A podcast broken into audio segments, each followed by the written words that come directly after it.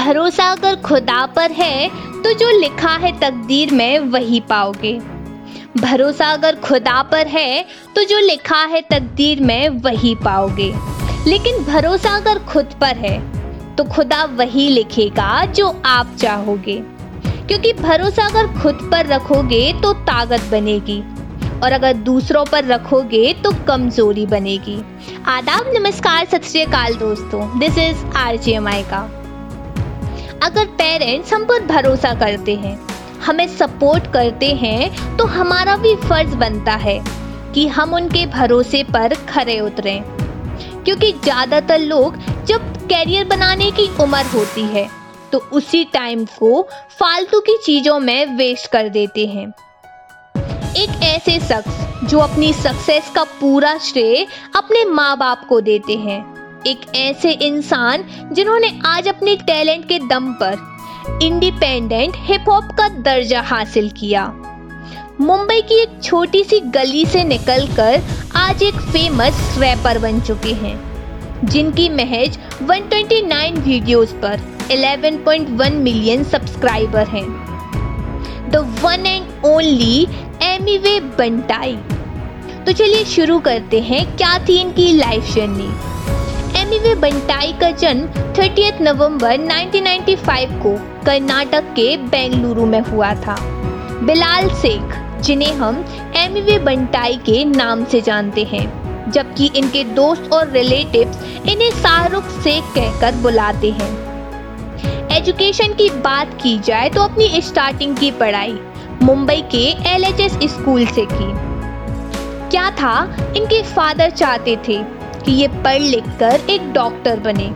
इसलिए अपने पेरेंट्स की बात मानकर ये ज़्यादातर वक्त स्टडी पर ही फोकस करते थे। लेकिन ट्वेल्थ क्लास में जब इनके बहुत से दोस्त रैप म्यूज़िक सुन रहे थे तो इन्होंने भी घर आकर रैप म्यूज़िक यूट्यूब पर सुनना शुरू कर दिया। और पहला रैप सुना एमिनम का नॉट एफ्रेड। और उसके बाद एमिनम का ही एक लाइव कॉन्सर्ट भी देखा, जिसमें एमिनम की स्टेज पर एंट्री होते ही लाखों फैंस जोरों से चिल्ला रहे थे।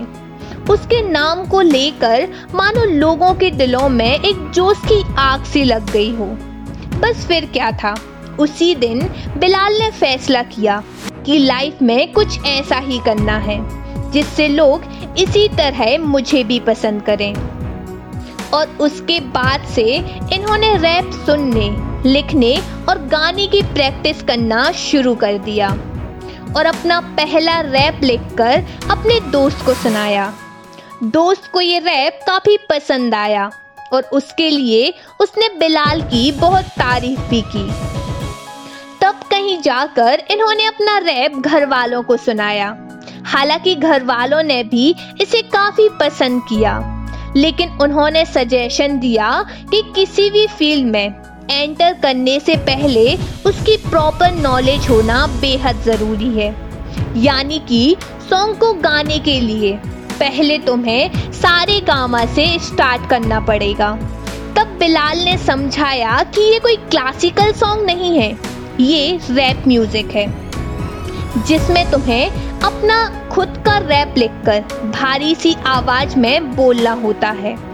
पेरेंट्स ने कहा, ठीक है, तुम्हारी लाइफ है, तुम्हें जिस चीज़ में खुशी मिले, तुम वो करो। बस फिर क्या था ट्वेंटी फिफ्थ में 2013 को इन्होंने अपना पहला गाना यूट्यूब पर अपलोड किया। आपको बता दूँ, वो गाना बिल्कुल भी नहीं चला था। मतलब पूरे एक साल में उस सॉन्ग के सिर्फ़ हंड्रेड व्यूज़ आए थे। बिलाल ने यही गाना अपने पिता को भी सुनाया। सुनकर इनके पिता बोले, बहुत खुशी की बात है कि पहली बार में ही तुमने इतना अच्छा गाना लिखा, पर मैं इस गाने पर झूम नहीं सकता। तुम इंग्लिश रैपिंग की जगह हिंदी रैप क्यों नहीं करते? क्योंकि इंडिया में ज़्यादातर लोग इंग्लिश की जगह हिंदी सुनना प्रेफर करते हैं। और सजेस्ट किया कि क्यों ना तुम बंटाई के ऊपर कुछ रैप करो। उसके बाद तो मानो बिलाल ने रुकने का नाम ही नहीं लिया। और स्ट्रीट लैंग्वेज पर अपने रैप करना शुरू कर दिया। लोग इनके रैप बहुत पसंद करने लगे, क्योंकि इन्हें शब्दों से खेलना बखूबी आता था। क्या था? इनके जो सब थे, वो सड़क वाले थे। और लोग इनके रैप को अपनी लाइफ से बहुत अच्छे से रिलेट कर पाते थे। लेकिन आगे अपने चैनल को ग्रो करने और सॉन्ग बनाने के लिए इन्हें पैसों की ज़रूरत थी, जिसके लिए इन्होंने फैमिली सपोर्ट के बिना, पेरेंट्स को बिना बताए नौकरी खोजना शुरू कर दिया। और ढूंढते ढूंढते इन्हें एक इवेंट में टेबल उठाने का काम मिल भी गया। और तीन सौ रुपए में इन्होंने वो काम भी किया। उस इवेंट में बहुत से लोगों को अवार्ड दिए जा रहे थे।